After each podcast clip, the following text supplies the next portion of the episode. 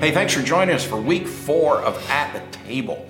You know, we've covered some pretty interesting topics in this. When you got it kicked off, it was breakfast with Jesus on the beach. Pretty amazing, right? If I'm eating with Jesus, I want that meal. Yeah. Don't you? Absolutely. I mean, seriously, when we get to heaven, don't you want to sit on the beach and have like fried fish with Jesus? Absolutely. Golly, that sounds good. But you know, we, we left that and we covered a few more meals.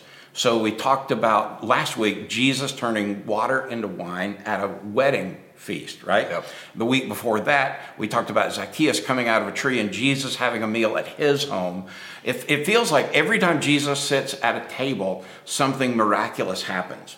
So in today's story, uh, Bobby and I are going to talk a little bit about Jesus once again having a meal with someone that the religious elite thought were just horrible. I found this to be true, Bobby, that what, what happens at a table says a lot about your family. But who sits at your table says a lot about you. So Jesus is invited by a Pharisee. You know, I've noticed this that, um, that in today's story, we have three main characters.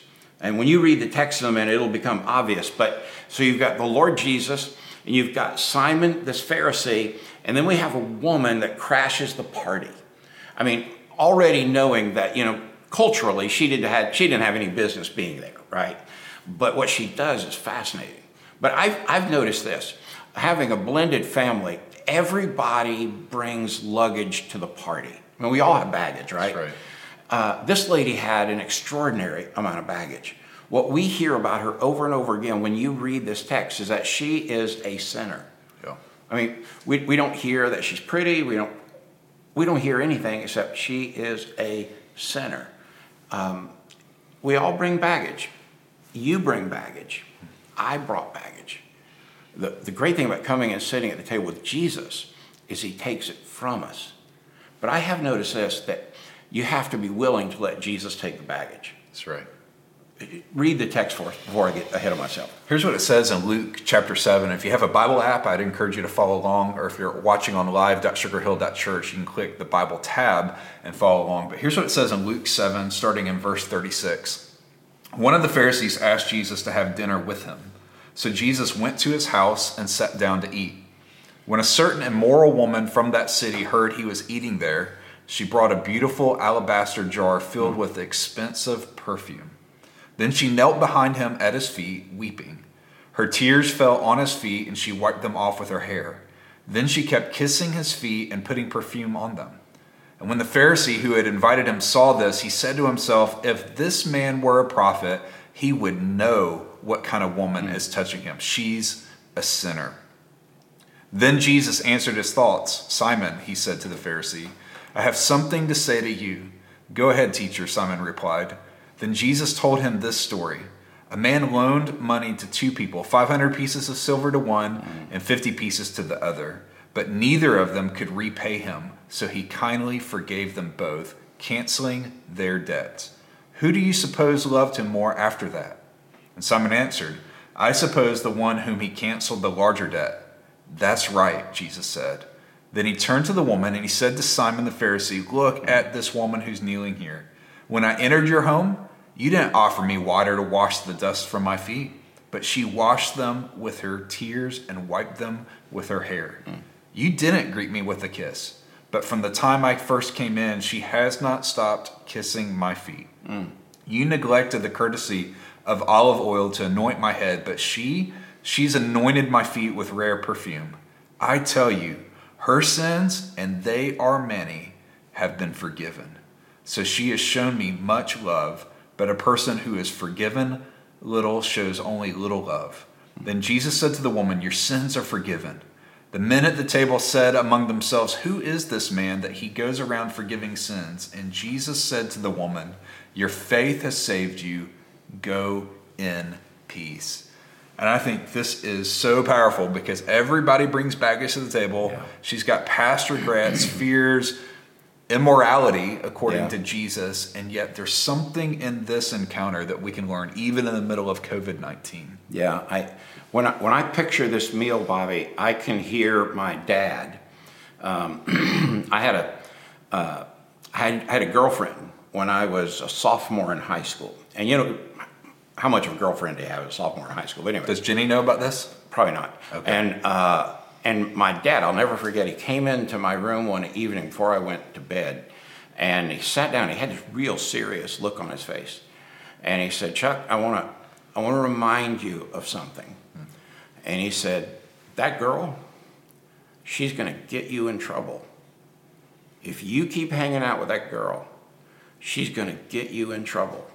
I'll never forget my dad. I mean, there was no kidding around. It was just like, son, you're about to make a mistake. Wow. And he pointed out the baggage that she was still carrying. Now, I think my dad, you know, if, if he had seen her come to faith in Christ in a service or maybe personally, or he could hear a testimony, he might would have extended grace. But the fact is, she was kind of known as one of those girls, you know. Uh, and I can remember I, I made this radical change from her to someone else over the course of a month or so. And I can remember my dad when this young lady came to church with us and then came home from Sunday night church and ate. And it was like my dad was looking at me with, you know, two Yeah. thumbs up. Yeah. But that's how I imagined this girl. But here's what I hear loud and clear from the text. Three or four times we hear she was a notorious sinner. What I hear is that there's a uh, Simon the Pharisee says to Jesus, Come to my house, have a meal. She crashes the party. She spends her time worshiping Jesus, and then the Pharisee gets, gets ticked off. And he's ticked off because in his mind, it's like, uh, you know, you're probably not worthy of that. What about me? And so Jesus clarifies that, knows what he's saying. And, you know, you didn't even do the courtesy of what people typically do anoint my head with oil.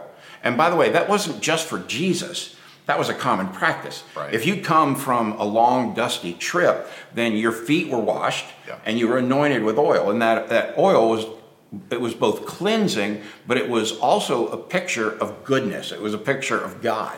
Right. And so, uh, in this time, what we find is that Jesus forgives much. The kind of the punchline of the whole story is Jesus forgives much. He had been noted as this incredible sinner.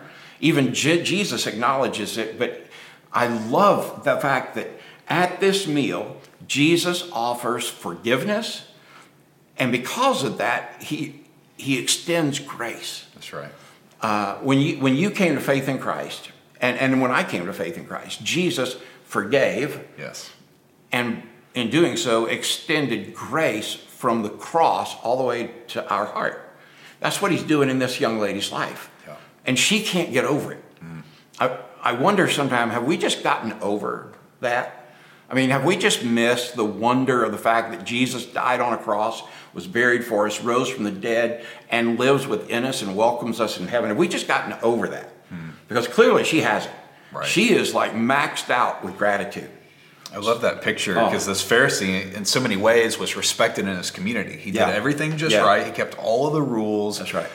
And what ended up happening over time is instead of helping other people come to Christ, here he is being ticked off that this lady's Yeah. coming to Christ. Yeah. I think that's a great lesson for us to think about that as people, as a church, we are sinners that Mm-hmm. ought to be sharing Jesus with other sinners. Yeah. I don't know if you remember the old preacher quote. I, I wish I could remember who first said it, but one one guy described preaching as this. He said it's just one beggar telling another beggar where to find bread. I think that was a Billy Sunday quote. Yeah, that sounds Yeah. right. And I think that's a great picture for us to think about in this day and age that it's easy for us to develop this us versus them mentality. It's easy for us to think, well, I've got it together. I've, I, you know, I'm at the table with Jesus. Right. And if we're not careful, we'll miss the people that Jesus came for. Yeah. Because only Jesus can forgive anybody, us, Right. anybody else. Right. Every one of us needs that forgiveness. Yeah. The Bible's crystal clear that regardless if you're a Pharisee or a normal person, whether you grew up in church or out of church, that all of us are tainted by sin Boy, that's so true. and that our sin separates us from God. Yeah. So, regardless of our pedigree, regardless of our title, regardless of all the stuff that the world makes a big deal about. We need the forgiveness that only Jesus can Yeah. bring. And so, my question for us to think about as we walk through this is do our interactions with other people help them come to Jesus? Yeah. Because just Yeah. like this woman, we all have baggage, and there's people around us that are broken, and there's Yeah. people that are burdened and they're needy. And so, are, are we going to look at them Mm-hmm. like they're this terrible sinner? Right. Are we going to look at them as somebody that Jesus wants to forgive and Jesus wants to come alongside? Mm. That's good. In my own mentality, it's the shift from God's not called me to be the judge and jury, Yeah. pointing out everybody's mistakes Yeah. and faults and how they've messed up. My job is to think more like a doctor Mm. and to say, man, there's some symptoms there. There's something underneath the surface. How Yeah. can I help bring a remedy? Gosh, that's good. And obviously, the remedy is Jesus. Yeah. That's why this Yeah. lady is invited by him to the table. It's so powerful. And so it's an opportunity to show kindness to people around Yeah. us. It's an opportunity to have this gracious spirit and mercy and to pray for other people. Yeah. But here's the thing that I do know is for us to have the same mentality as Jesus is it will cost us something. Yeah, no doubt. It's messy. Yeah. It always It's always messy, isn't it? I mean, my dad used to say uh, ministry would be a piece of cake if it weren't for people. The problem is people. That's why you're in ministry. That's right. You know, but but what I can imagine is uh, like a Wednesday night supper at church. Remember having those when you were a kid? Absolutely. Wednesday night supper, and it was like a really bad sloppy Joe and tater tots. And uh, I can remember going and uh, in Daytona, in First Baptist Daytona Beach, where a lot of my childhood was. Yeah. Um, we would have people wander in off the street to eat with us. And uh, there was one old guy there that was kind of in charge of the buns, you know, or the bread. You That's know. a good job to have. He was the buns or the bread or whatever that part of the sandwich was. And, and uh, he was the one guy that welcomed any of those folks that walked in off the street. And uh, my dad would always point out to me, you know, just look at that guy. You know, his name was Harvey. He'd say, look at Harvey. And uh, since then, I've always imagined, I, I wonder at this table what the self-righteous Simon the Pharisee must have thought when she crashed the party. Yeah. You don't belong here. You, you're not worthy of being here. You're not worthy of my presence. And sincerely, sincerely, he doesn't know to understand the presence of God either. He he's simply there thinking he's the man. But then what happens is Jesus' attention goes from the person that is a self righteous religious leader, and his attention goes to this notorious sinner, Yeah. uh, the harlot of the community.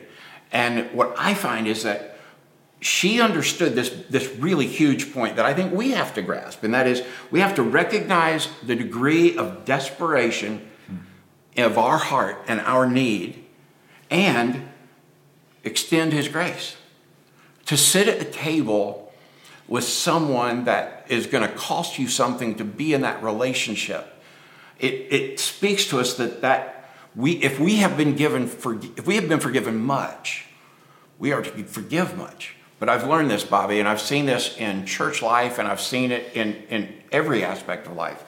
I have found that the person who has been forgiven greatly, that person finds it easier to love greatly. That's right. I mean, uh, I'll never forget. There was this guy who uh, we met. I was I was a bus captain on a bus ministry in First Baptist Daytona. I was 13 or 14. I was a bus captain. You That's know, crazy. the guy that drove my bus uh, was a guy that uh, had gotten saved in prison, and man, he, Jesus was just all over this dude. And uh, I'll never forget that he, my dad specifically put him on my bus to be my driver. And I, I, I'm convinced after all these years that my dad put him there for me to recognize that here's a guy that never got over Jesus. He died mm-hmm. several years ago, and hundreds of people came to his funeral Wow. because he was, he was the kind of guy that when he came into church, you would think he doesn't belong here. But what happened is he'd been forgiven much, and, and as a result of that, he loved muchly.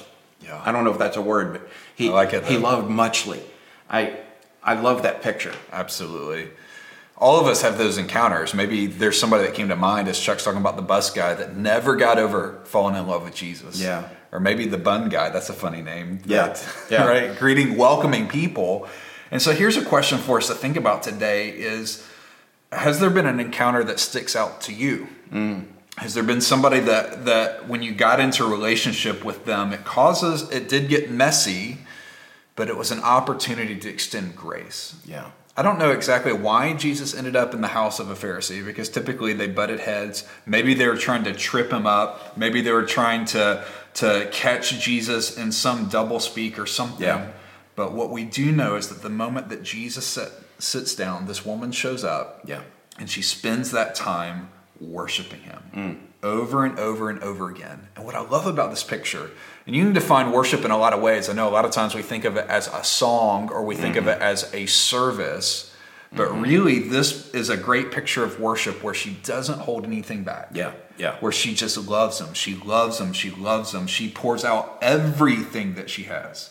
She's and Jesus is cutting through all the norms of the day. He doesn't care about gender. He doesn't Right. care about class. Yeah. He just sees her as a person that needs him. And what I love Yeah. about this is that she is all in. Yep. She doesn't hold anything back. She pursues him with all of her heart. Oh yeah. Yeah. And at the same time, that's what God does for us. Hundred percent. That God It is a picture, though, isn't it? I mean, it's a, it's such a picture of how the Lord pursues us. Uh, I imagine her, like you say, hundred percent all in, and uh, the norm of the day would be she doesn't deserve the right to sit there and do that, but she poured her all out, and as a result, the Lord Paul poured all of him. This is how he pursued her. It's how he pursues us. Jesus is seeking that which is lost. I love that. And so I want you to take just a couple minutes, a couple of moments. Pastor Zach and the team's going to come back with us. And man, I want you to think about the words of this song. Yeah. I want you to think about the heart behind it. That here's a lady that that that poured everything out in pursuit of God. Mm-hmm. And it's in response to a God that pours everything out in pursuit of you. Amen.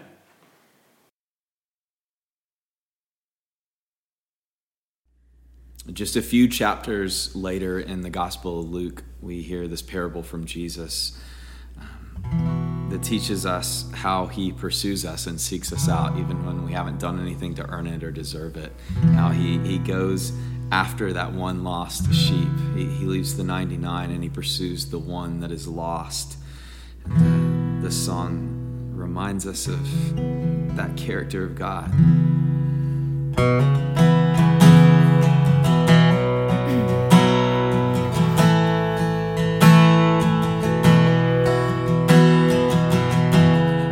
Before I spoke a word, you were singing over me.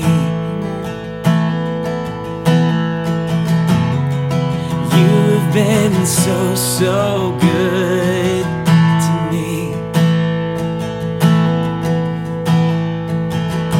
Before I took a breath, you breathed your life in me.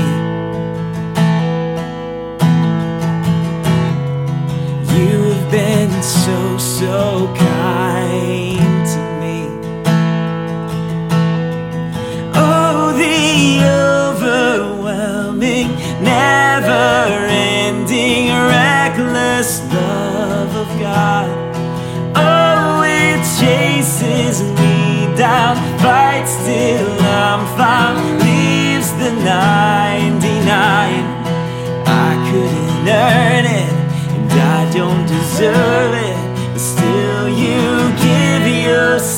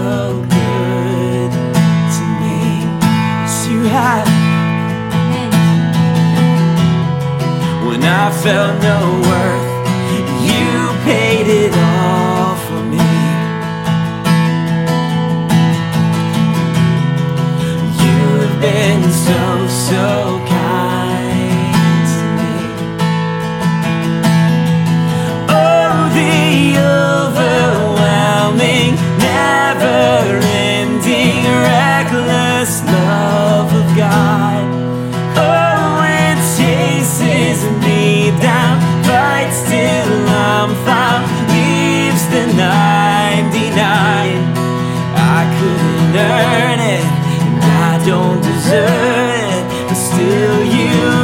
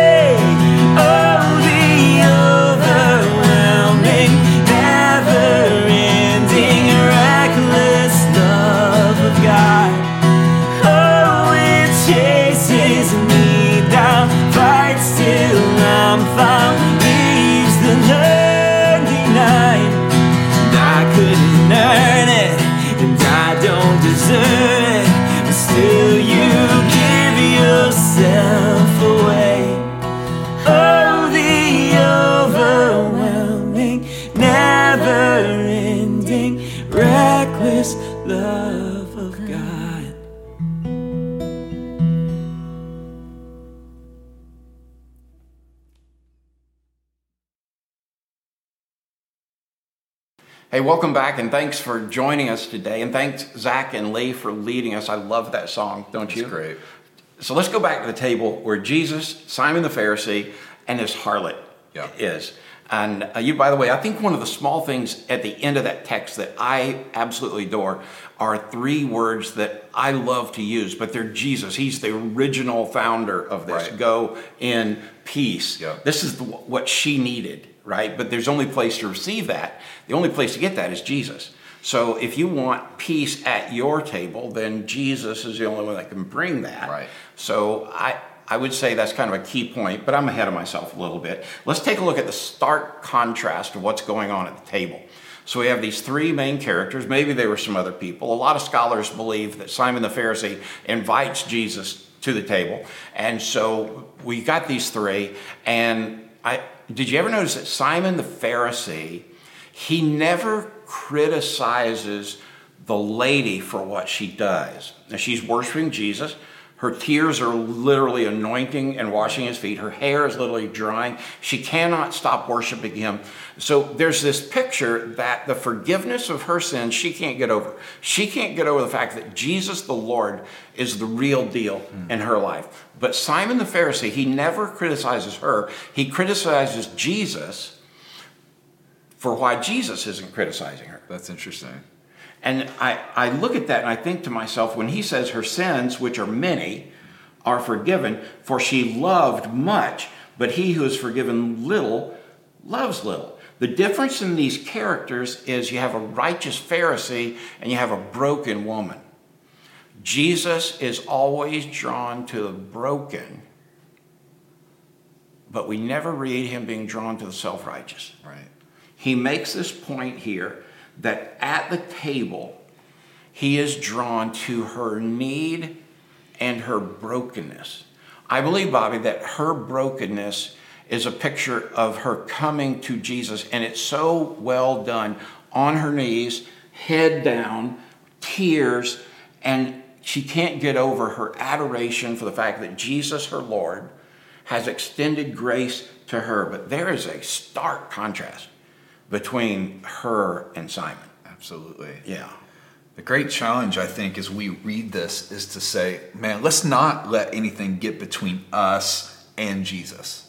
For the Pharisee, I think he probably started out with good intentions. He mm-hmm. wanted to do what was right. He tried Yeah. to obey the law from the Old Testament. He tried to do everything just right. The problem is, it stayed on the outside of him Yeah. And never really got to the inside of oh it. Oh gosh, that's good. Yeah. And so what's what's easy is when you're around the things of God so often that we become numb to it. And this is especially true for people that have known Christ for a long, long time. If we're not careful, mm. we'll assume it's always been that way.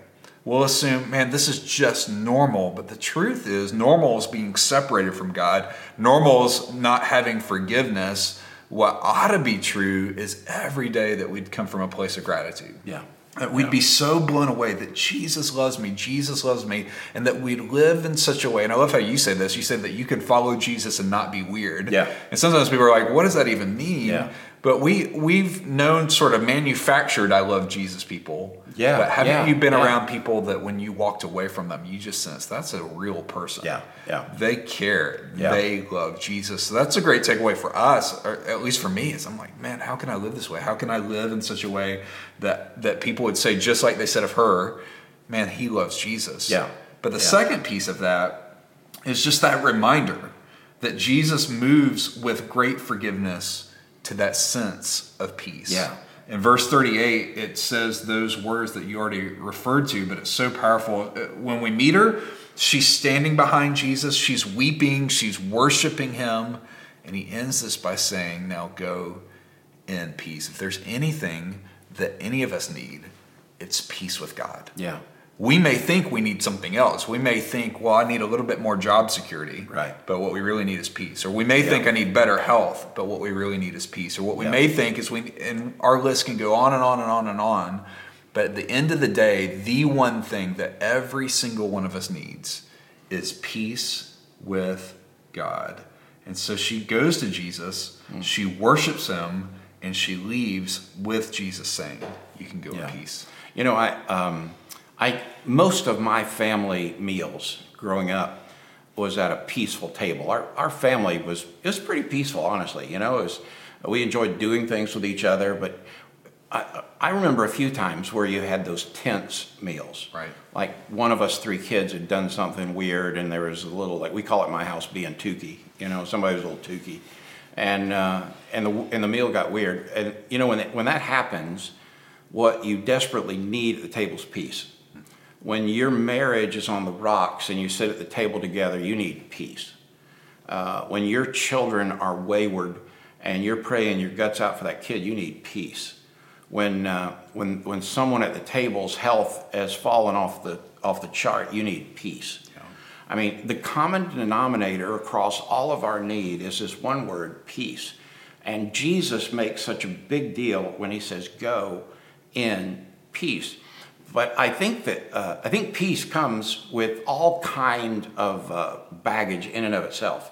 Like we believe peace is when th- there's no uh, there's no description or there's no outward volatility. You know, it's just everything is uh, everything seems to be cool. We're just kind of playing. Right. I think that it's a kind of an underlying picture of this self-righteous Simon the Pharisee, who I think you're right. I think his intentions started good.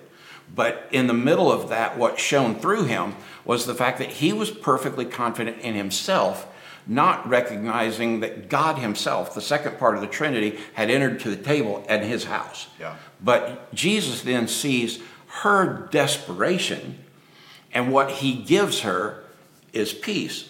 Now, there, there are a lot of Bible scholars that would say she had already been saved before she came, which is why she worshiped. I'm not sure if I, I subscribe to that Right. theory, but it would make sense.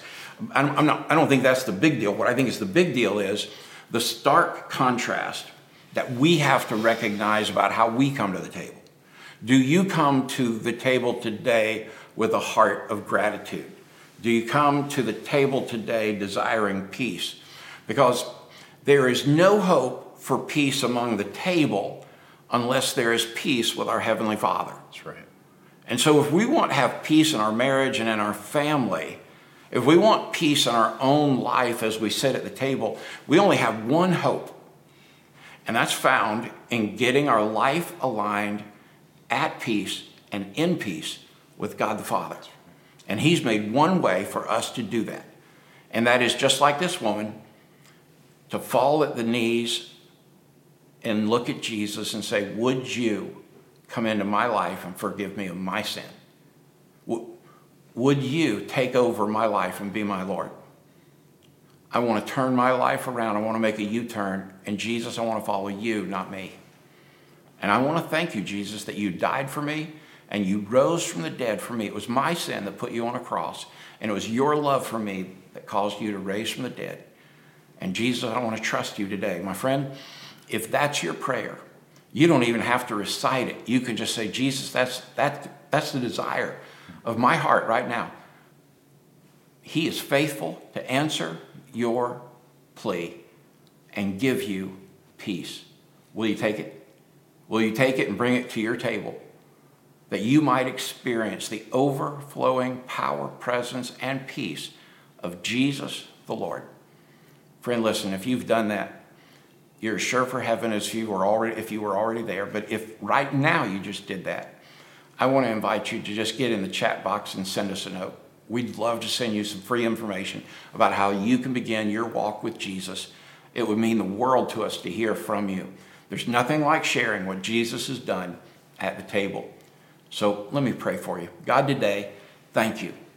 Thank you that Bobby and I have the privilege to open up your word, and we know it never returns void and it always accomplishes the purpose for which you sent it. So, God, speak into our lives and let us answer in obedience and worshipfully, in awe at how much you love us in spite of ourselves. In Jesus' name, amen. So, friend, as you leave today, let that Jesus go before you and make a way and make your crooked path straight. Let him go within you and bring you peace and joy, fulfillment and contentment because he is always good and you are always loved. And my friend, when things are difficult, hop on his back. He can carry you, I promise. But he's not going to carry you around the problem. He's going to carry you right through the middle of it, only to set you down victoriously on your two feet and wipe away your tears and kiss you on the forehead and wrap his loving arms around you so you can hear your Savior say, My child, say it with me, I, I love, love you. you. God bless you, friend. Whatever you do, go in peace.